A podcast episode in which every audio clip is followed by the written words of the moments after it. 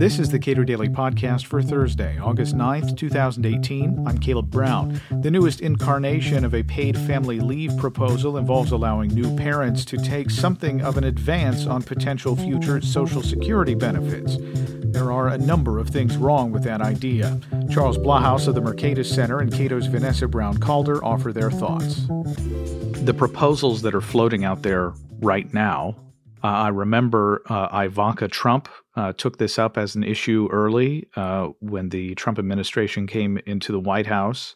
And uh, I guess at at the initially it was just for mothers, but I think they figured out that that would be pretty blatantly unconstitutional to mandate that kind of thing just for women. What are the proposals that are floating out there right now? That's right. So there is the Family Act, which is something that the Democrats have proposed, and basically the Family Act uses a payroll tax on employees and employers in order to fund a subsidized leave program, which would be in addition to Social Security, the Social Security program.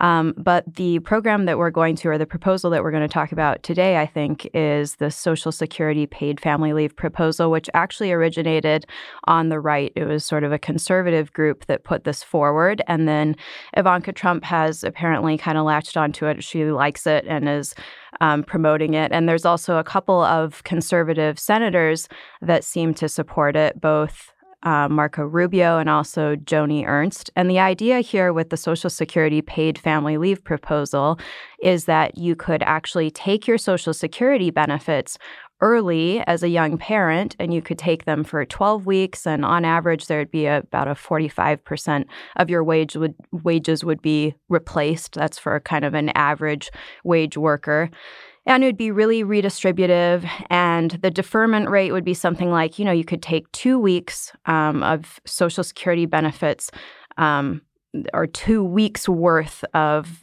this paid parental leave benefit as from your social security benefits up front and then you would defer a week of benefits um, during retirement. So that's kind of the idea that was put forward and um, it certainly has captured some conservative imaginations. All right. So, Charles Blahous, tell me what's wrong with that? I mean, if, if you're if you're a young parent, and uh, if you look at polling data, they uh, young people uh, generally believe that Social Security is uh, not going to be there for them. Uh, what's wrong with taking that up front and I guess hedging your bet that you won't get Social Security anyway? Right. Well, uh, let me let me preface my remarks by saying that there's a broader discussion here about paid family leave. And uh, I'm just going to stipulate up front that paid family leave is a good thing and further stipulate something I don't necessarily believe, which is that there's a, a market failure here that would warrant the government mandating or providing this benefit. Uh, my involvement with this issue is really very narrow, and it's on this question of if you stipulate all that, if you if you make that your initial predicate, is this a good way to do it? And I would say, even if you believe strongly the government should provide for paid family leave, uh, this is not the way you should do it. And I think to understand that requires a little background about Social Security. Social Security is a very specific type of program. It has a lot of problems, uh, but it also has, I would say, some design virtues. And one of them is that uh, it's not this sort of open ended welfare program where we're just going to pay an unlimited amount of benefits uh, and then figure out how to pay for it later. I mean, this program is designed to be a contributory insurance program. And both in the aggregate and on the individual basis, there are at least some stipulations that provide some forms of fiscal discipline. So, in the aggregate, the amount of spending in the program is limited to the amount of payroll taxes workers have contributed, plus any interest earnings on those payroll tax contributions. But even on an individual basis, there is an attempt to require that people earn their benefits, at least to an extent, upfront. So uh, you have to work and pay into the system for 10 years in order to earn old age benefits. Um, and even on the disability benefit side, obviously you, you can you could uh, qualify for disability benefits earlier in your working career. But the vast majority, not the vast majority, but the, but the peak er, the peak disability incidence years are in people's 50s. So generally speaking, people have paid payroll taxes into this system and earned an entitlement to benefits generally before they start receiving them.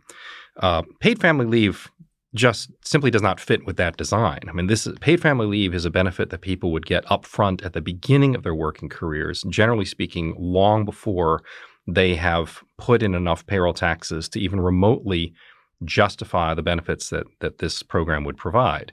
And so what this proposal does is says, all right, well, what we'll do is we'll just let you receive sort of an advance payment on your eventual Social Security benefits. And I would argue that's just an extremely problematic concept. I mean, first of all, there's no it's it's not like there's an actual pot of money there. I mean, it would be one thing if you had an account and you had your own savings and we were saying, okay, we're going to give you access to this earlier than we otherwise would have. But that's not how Social Security works. Social Security is just promising to tax someone else decades in the future to pay you a benefit. So there's no actual money there. Uh, and and basically what this proposal says is we're going to pretend that you own this money now and we're going to give it to you now. And that really opens up a, a, Pandora's box. I mean, once you go down the road of saying you own this money and it's yours, there's no particular reason to uh, limit your access to it to paid family leave. You should people in their 20s might be desperately in need of money for all sorts of purposes. So basically, this is this is just a way of giving people a, a justification for receiving benefits now before you know they they would have earned them and really uh, without an, an, actual financing source. So, in some sense, uh, this is an admission of that the government, as far as I know, has not admitted before, which is you own your Social Security benefits. Your uh, that is your property. Right. It certainly treats it that way. It certainly treats it that way, and that's very problematic when uh, the government actually hasn't uh, created a stock of savings to draw from to support that principle, right?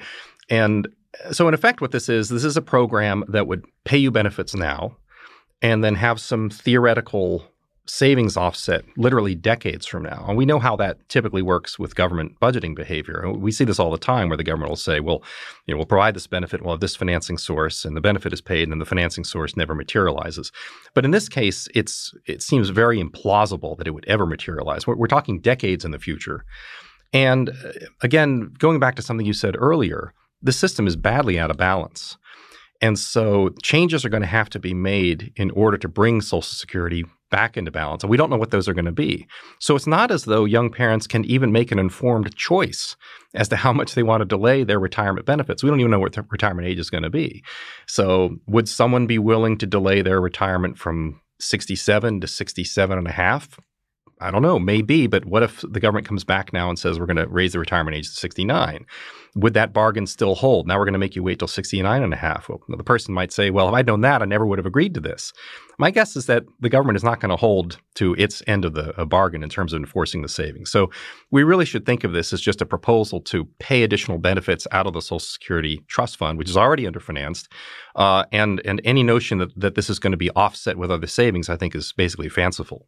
So, uh, and this, as you note, this happens quite a lot when it comes to uh, proposed uh, spending or proposed revenue sources, even uh, when the federal government or even state governments are involved. Um, what what can be done uh, if, if you've stipulated that paid family leave is a good thing? Is there anything the government ought to do in order to facilitate? And Vanessa, jump in as you see fit uh, to facilitate uh, parents taking some new parents taking some time off, as I recently did, uh, to uh, care for their new children and uh, their loved ones. So, we've talked about this before a little bit, but I actually have a policy analysis paper here at Cato that will be published shortly on the topic of paid family leave. And um, really, a lot of the estimates out there about what proportion of parents have access to paid family leave way understate actually um, the reality of the situation. And it looks like the majority of parents have access to paid family leave voluntarily through their through their employer, or at least benefits which functionally act as paid family leave.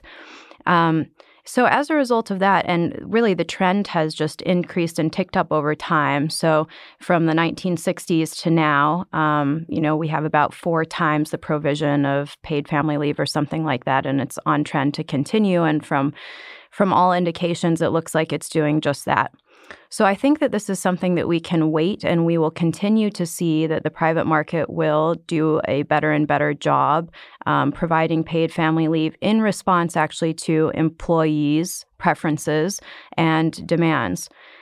Um, but there are things, so that may be unsatisfactory from a public policy perspective because there is kind of this bias towards taking action and doing something.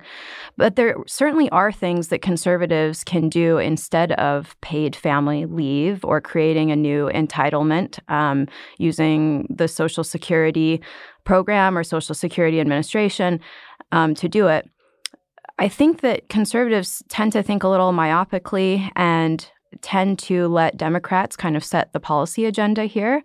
There's really no reason to do that. Um, there's a variety of things like childcare costs, which are really important and do seem to predict whether or not women and parents, particularly mothers, will engage in the workplace or will go on to welfare benefits after having a child.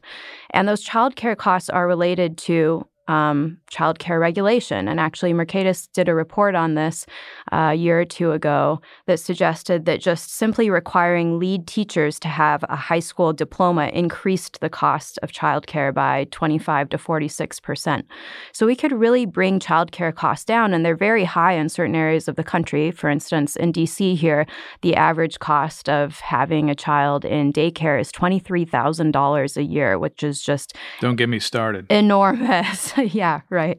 Um, you would know, Caleb. So, um, so that's something that certainly we should be thinking about and conservatives should be thinking about and putting together policy proposals to try and deal with that. And there's a variety of ways that they could. And another issue is flexible schedules. And that's something which a variety of labor regulations have made it really hard for parents to have more flexible schedules and to work with their employers in order to get those flexible schedules. And that seems to actually be the most important thing um, for working parents.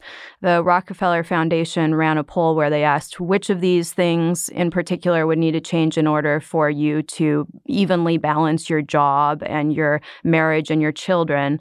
And um, one of the options was paid leave, and another was childcare. And there were a few others, and one of them was more flexible hours and schedules, and that just won by a mile. So we could talk about the different things that could be done there. Um, and there are a lot. I mean, a lot of times labor regulations are set at the state level. And so that's something that various states could actually take action and move on. Um, but there are also things at the federal level, like the Fair Labor Standards Act, which makes it actually impossible for private for private sector employees to take their overtime hours as future time off. And that can be really helpful to a lot of parents. And in fact, government and union employees are often allowed to do that.